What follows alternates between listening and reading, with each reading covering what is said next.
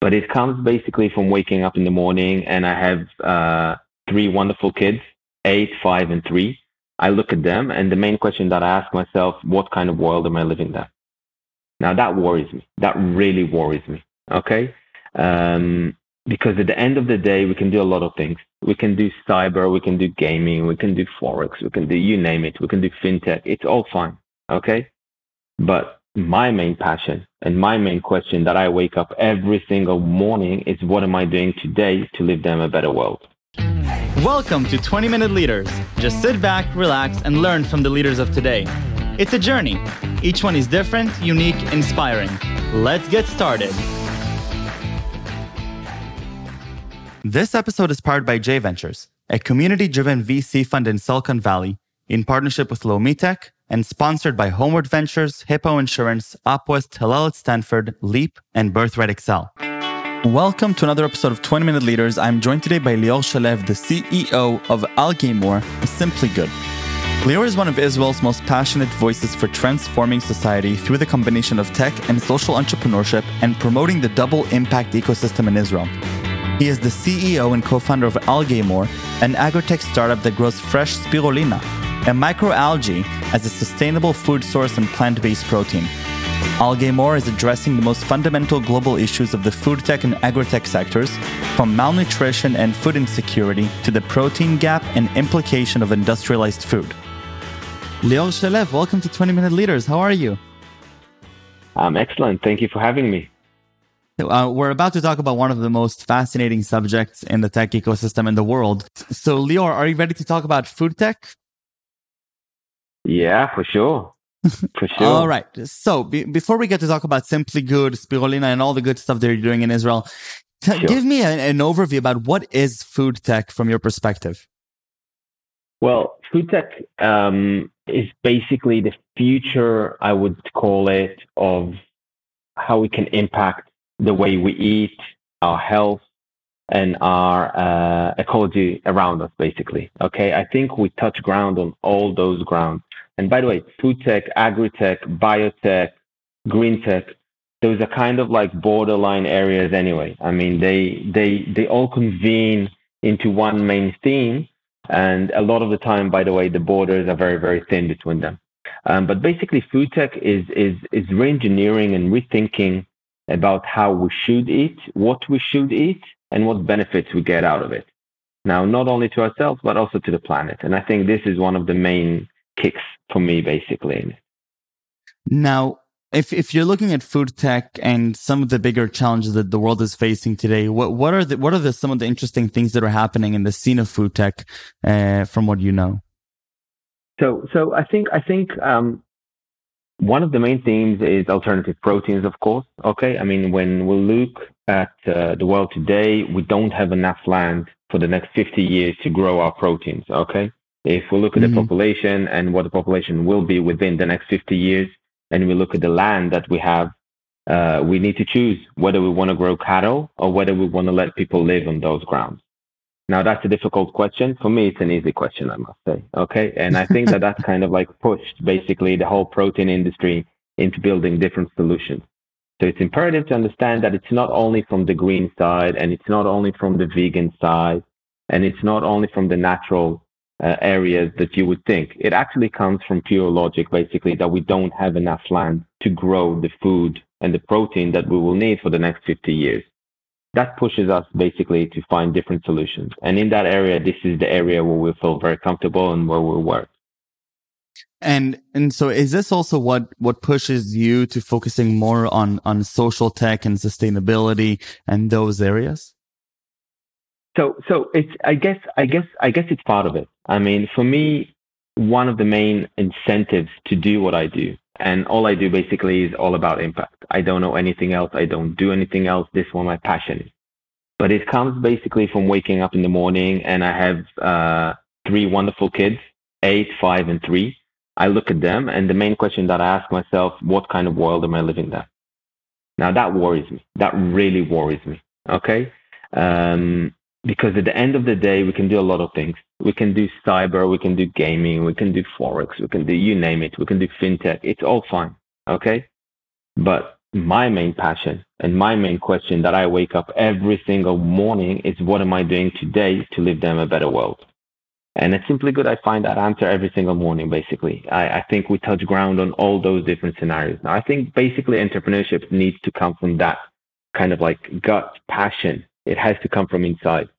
You know, I, I couldn't do anything if I wouldn't have that kind of like questions or passion uh, when I'm looking at my kids and thinking, okay, what's going to happen within the next fifty years for them? Right. And so I think that's a perfect segue uh, to talk about Simply Good and, and what you're doing there specifically in food tech in Israel. Super, super. So Simply Good, basically, um, at Simply Good, I think we basically uh, uh, found the best solution or the best converter of sun energy, okay, uh, into protein. We're growing spirulina, fresh spirulina. We're the only company in the world that knows how to grow fresh spirulina. I'll get into that in a minute. But spirulina as a whole is probably one of the best converters that you can find on Earth. It actually grows in very high temperatures. So the desert for us is the best area for us to grow in, when nothing else wow. can grow. No food can actually grow in those areas. You know, sixty-five Celsius, that's a comfortable that's a comfortable temperature for us spirulina. Okay? Um, so first of all, we're using high temperatures, and we can grow it in rural areas, in very harsh areas when nothing else can grow. Second, we don't need a lot of land. We don't need a lot of water. ninety-eight percent of our water are actually recycled.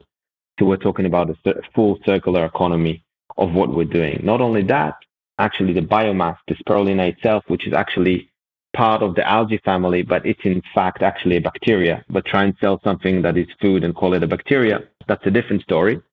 Uh, it actually multiplies every twenty-four hours. So think of an agricultural product that actually multiplies itself every twenty-four hours. Now, not only that, we actually do it across sixteen ponds, spread across four hundred kilometers of Israel, okay? And we harvest every twenty-four hours the same product over and over and over again, ninety-seven percent identical batch-to-batch consistency.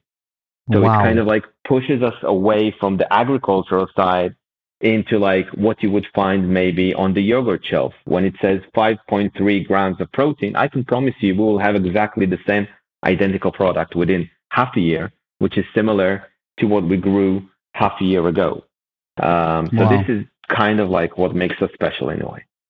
And and so spirulina, what, what role does this play in our diet? Because this is something that probably most most people that are listening to this have never heard of.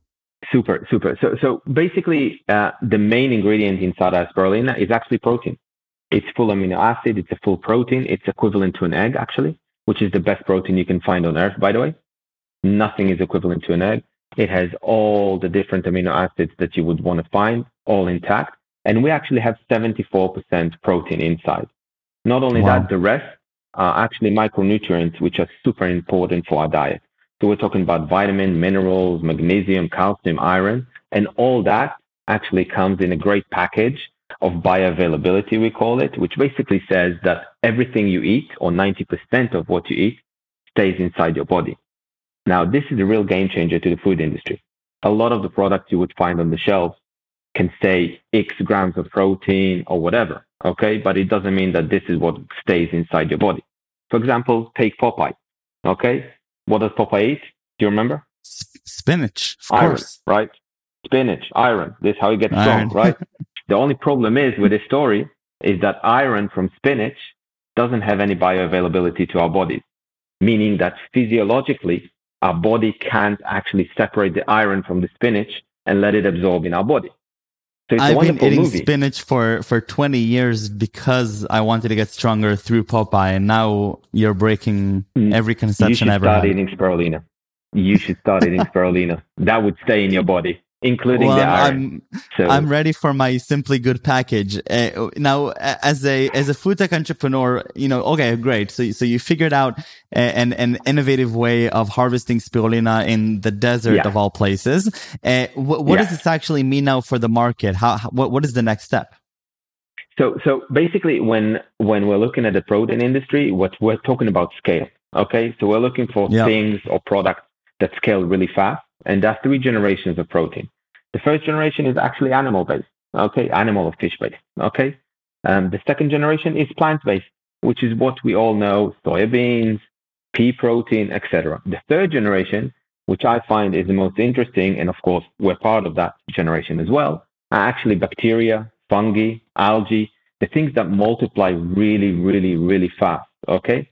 Um, so I think, first of all, when we're talking about high scale, and this is what the food industry needs, it needs high scale. When we look towards the next ten, twenty, thirty years, okay, we will have to have mass scale of products that know how to multiply really, really, really fast on a small land, very efficient with energy, very efficient with water.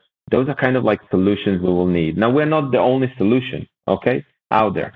There's one point eight trillion dollars meat market only that needs to be disrupted, okay? Yes. We're talking about forty percent of that industry that will probably convert into alternative proteins within the next fifteen years. So there's really? plenty of space for everybody. Yeah. So there's plenty of space for everybody, but only the ones who could actually scale themselves and be very efficient on how they do it, okay, will be the ones that will take part in that game. This is at least our theory. Now, we believe that part of the things that we will see, part of the future products that we will see, and those are actually the R and D products that we're working on right now, are actually analogs, okay? So think mm-hmm. of meat analogs and think of fish analogs. So we're actually producing at the moment in our R and D lab smoked salmon made one hundred percent out of spirulina. It will be in huh. the same color. It will have the no. same texture. It will have the same taste and smell. Not only that, it will actually be superior to the fish original, okay? Because it no. will be clean of heavy metals, no antibiotics if we're talking about chicken breast, okay? And it will actually have more protein and more goodies inside the product.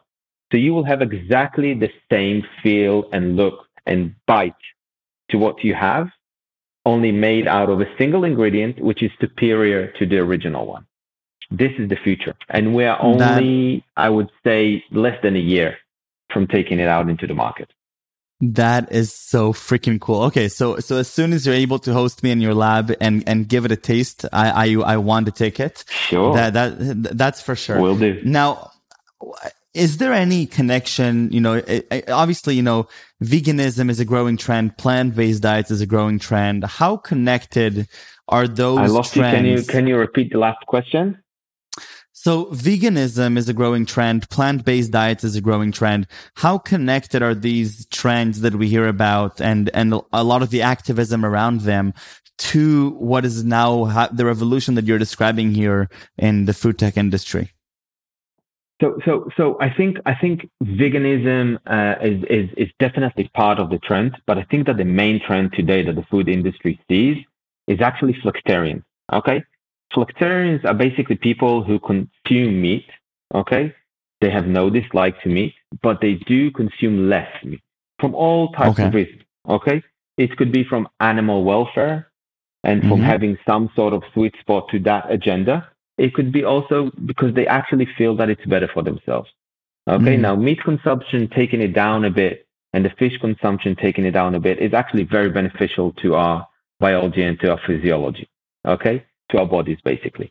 Not only that, it's actually beneficial also to the planet. So, basically, so at the end of the day, if we have good analogs and good alternatives, okay, that will provide us the same taste, the same look and feel, the same bite, and also the same nutrients that we would find in other products, there's no real reason to consume all the amounts of meat and fish that we actually consume. I see.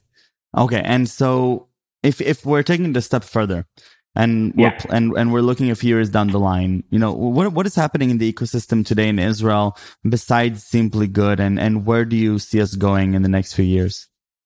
So so today Israel actually is a thriving ecosystem in everything that has to do with food tech.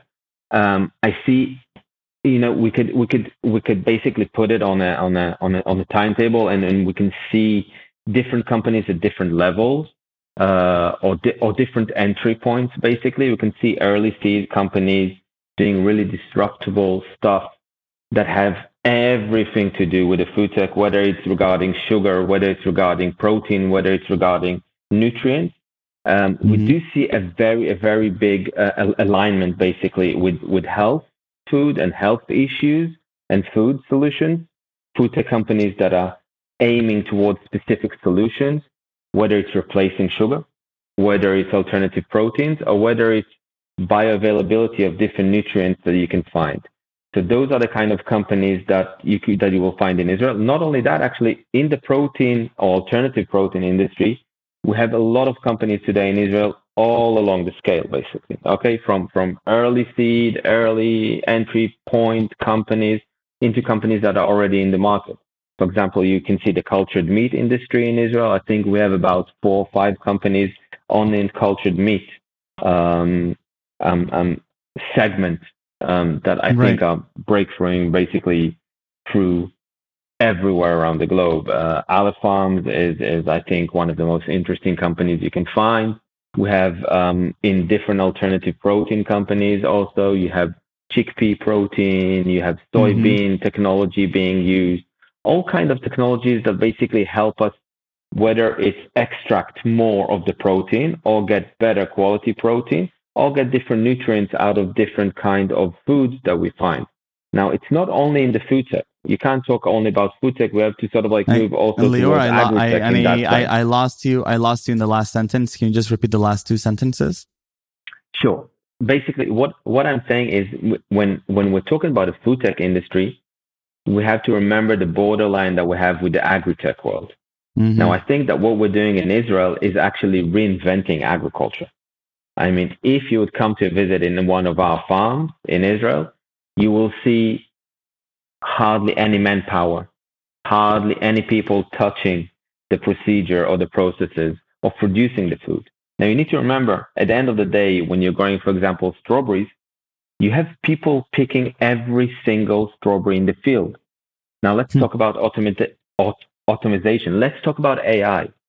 Let's talk about big data, okay? Right. The amount of right. data that we get out of our sensors inside the water is amazing, okay? Now, this is the future of agriculture because it basically allows us to grow not only algae, by, by, by the way, but all the different types of foods that we can think of. It allows us to grow it on a higher scale, control it, get better quality, be more sustainable on what we do, harm the planet much less than what right. we used to, and get better foods to the table. But we need to remember that food, first of all, before everything, has to be tasty. If it's not tasty, yes. we lost the game. Yes, yes, and and I think that's a really, really, really important bottom line here. Now, take me back to your childhood, Lior. Were you always into impact? Is this something that, since you were a kid, you knew that you wanted to do? So, actually, um, I, I, I had this big dream of uh, working in the advertising industry when I was younger. Uh, okay, somehow very that different. Didn't happen. Very different. I also wanted to be a fireman at a certain point when I was really, really young, and that didn't happen, yes. by the way, either. Um, There's but, still time. Um, I guess, I guess since, yeah, totally. But, but I guess, I guess since I finished the army, um, it was obvious for me that I wanted to work and make money out of the passion and out of the heart of what I believe in, which usually at that time, that was like fifteen years ago. Okay. You would basically work at a certain job. Okay, make money, and then maybe donate or go and volunteer at where you're passionate. Okay, now that didn't make sense to me. I didn't want to volunteer at where my passion is and have a day job that is um that, that basically I'm not passionate about. Okay, it just it just didn't make sense. Now I tried building different models that would allow me basically to sort of like put the two uh, in alignment so that my day job will be my passion. And not only my passion, that it will be something that actually benefits the world, whether it's education, whether it's medtech, whether it's anything, okay? And since a very young age, I decided that I will not touch anything that harms people or harms the world, and that I will only do impact. And I was testing different models. I call it wearing different glasses, basically, okay? From a very young age, I wore different glasses that allowed me very, to look at the cool. world in a different way, in a different perception. And so is is that what inspires you today, this idea that you're you're building technologies and you're building solutions that are going to help others follow a similar path, whether they're intentional about it or not? Totally, totally. That, that, and I think that building an industry also. I mean, I mean, yeah. those those are the two things that I strongly believe in. I don't believe in fast exits. I don't I don't have a problem with exits, okay? But I believe that we need to have more of um, more more more mature companies, companies that yes. actually lead an industry, that are actually building an ecosystem around them, that are showcasing other entrepreneurs and other and other companies, that you don't have to choose only the exit strategy, okay? You can actually build something that will stay longer than us two, okay? Now that's amazing for me.